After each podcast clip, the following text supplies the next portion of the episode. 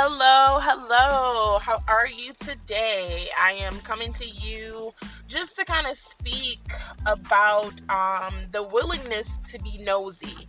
Um, I just want people to understand that, you know, connecting to understand that there's a different form of, um, you know, concernment as far as like people wanting to know your business and people pretty much trying to find out what's going on with you to be helpful. So that's pretty much what uh, you know what we're going to talk about today. Um, is just how nosy are people? Um, and are do they have your best interest at heart? Like we're just trying to figure that out because we know, like right now, dealing with the whole COVID nineteen, that you know we're unable to see certain people so we are most definitely um, stalking their uh, social media pages um, to see what and who and what's going on with them. But it comes down to a point of if somebody contacts you multiple times, um, is, is that you know them being concerned? Or is it them trying to find out, like, hey, you know, what's going on? Like, I haven't talked to you in a while, but you know, I'm concerned about your well being. But on the other hand, I am really still trying to figure out like what is going on in your life right now because we're out of touch. And um that's the thing when it comes down to mental health. So there's never a point of crossing the line. There's never a point where you're being too pushy and there's never a point to where you're doing something and it's not out of love and concern. So when it comes down to that, you pretty much have to understand that for one, that population is, you know, very very very delicate because of the situations that that they have going on to begin with and it's pretty much just like you know you want to know hey i haven't seen you you know in two or three weeks you know like let me know what's going on with you. Is it anything that i can help you with? Um you know is there anything you're struggling with? You know just let me know. I just i want to know where your head is. And it's kind of like knowing where a person's head is it's giving you some type of direction to understand what that person may be going through.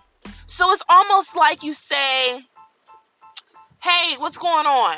"Oh, nothing much." Um, you know, how have you been? "Oh, I've been good." Um, and then the person gets dead quiet, silence, nothing at all. So you're thinking like, should I ask something else? Or what should I do exactly? And it's like in that moment where there's that awkward silence, you try to figure out what to say next. And that's how it happens when you're dealing with someone that's suffering from anxiety, suffering from depression, is having suicidal thoughts. You have that awkward moment. So you have that awkward silence to where you feel if that person asks me one more question, that can kind of probe me to let them know exactly how I'm feeling. And these are the things that I'm hoping, you know, people are trying to do. Um, and not saying that everybody is mental health trained. Um, you don't have to be um, an expert when it comes to knowing when there's something wrong with someone. And as close as we say we are to people, how close are you? Like, are you close enough to where you'll have an open discussion with the person and say, hey, you know what? You haven't been yourself lately. Um, I've noticed that you've been, you know, you know, involved in some erratic behavior. Um, I noticed that you've been putting some, you know, some crazy things on social media, I just want to ask you like what are you thinking about? Are you thinking about committing suicide? Is there something going on with you that I need to be concerned about? Do we need to create some type of safety plan to keep you safe? These are things that you have to ask. We cannot go around the subject because we have to be more direct when it comes to things like this. Because if you're not direct with me, what makes you think that that person that's suffering is going to be direct with you? So it's just like you have to be comfortable enough to ask somebody, hey, is this what you're thinking about? And if that's the case, what can I do to help you?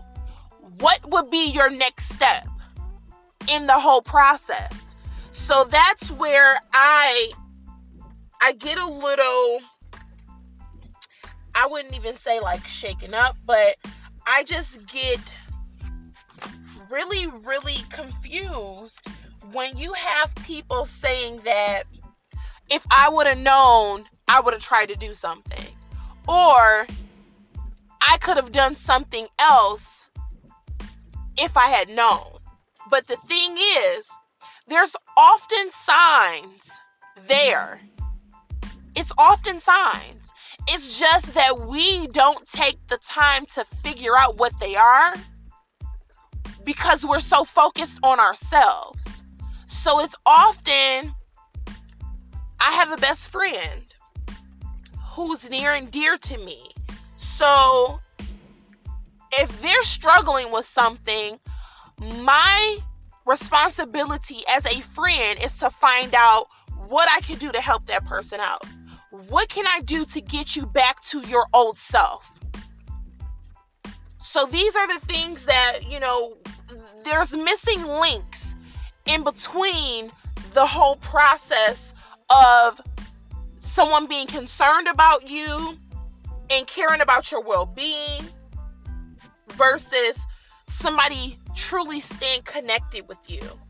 And that's where there's such a breakdown because we have so many people that are focused on social media about all the negativity, all of the drama that it outweighs when someone really, really is screaming out for help.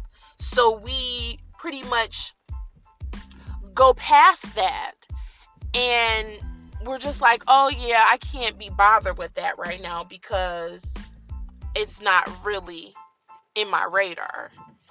And oftentimes we've seen that some people have posted things due to them having a lack of um uh, a lack of that whole social environment because they're lacking the things that they once had.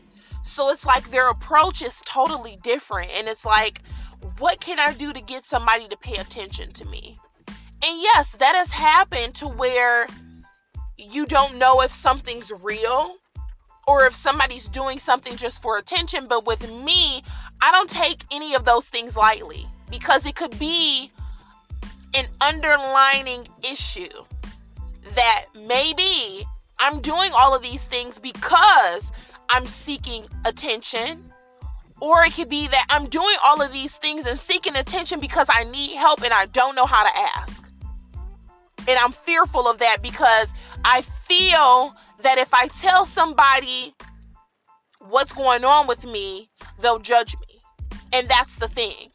So you have so many people in fear of being judged of their their mental health status that they shut down, they isolate themselves and they don't communicate and that's what we don't want.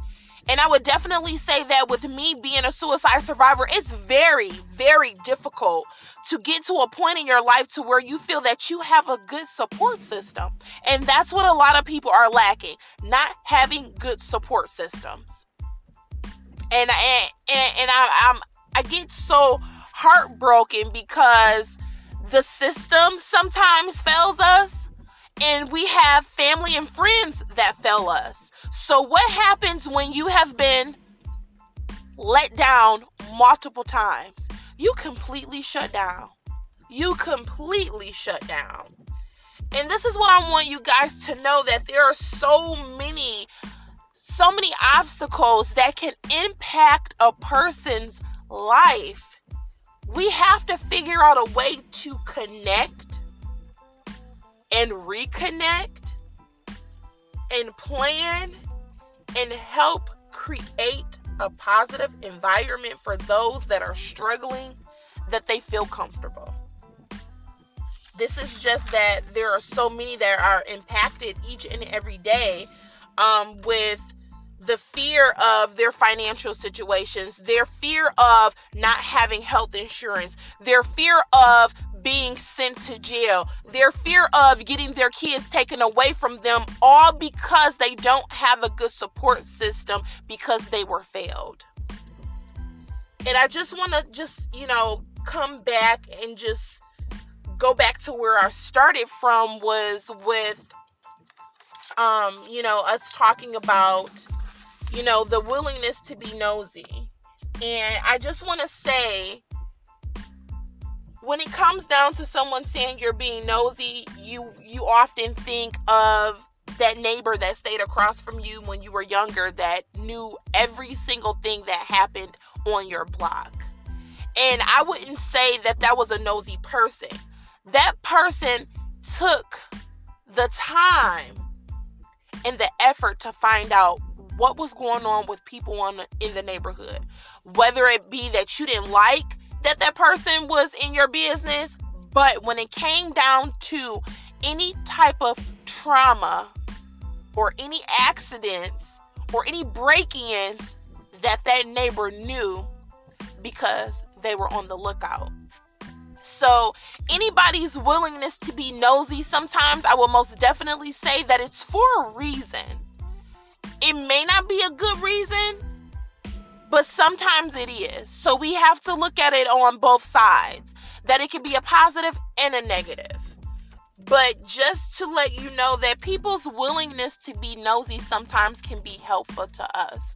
And it can help get us to where we need to be, whether we like it or not. Because if there weren't any nosy people in the world, we wouldn't have the news because that's what they do. They report things that they hear about, they report things that people give to them. So, with that being said, if somebody's giving you some information that you feel that's gossip or you feel that is something that may be detrimental to a person's life, reach out to them and find out for yourself what's really going on and how you can help that individual. And I just want to say before I go that there is always hope after tomorrow. Please understand that and believe it. And it was so great, so great just speaking to you guys briefly today. And I want you all to have a wonderful, wonderful, wonderful day. Thank you.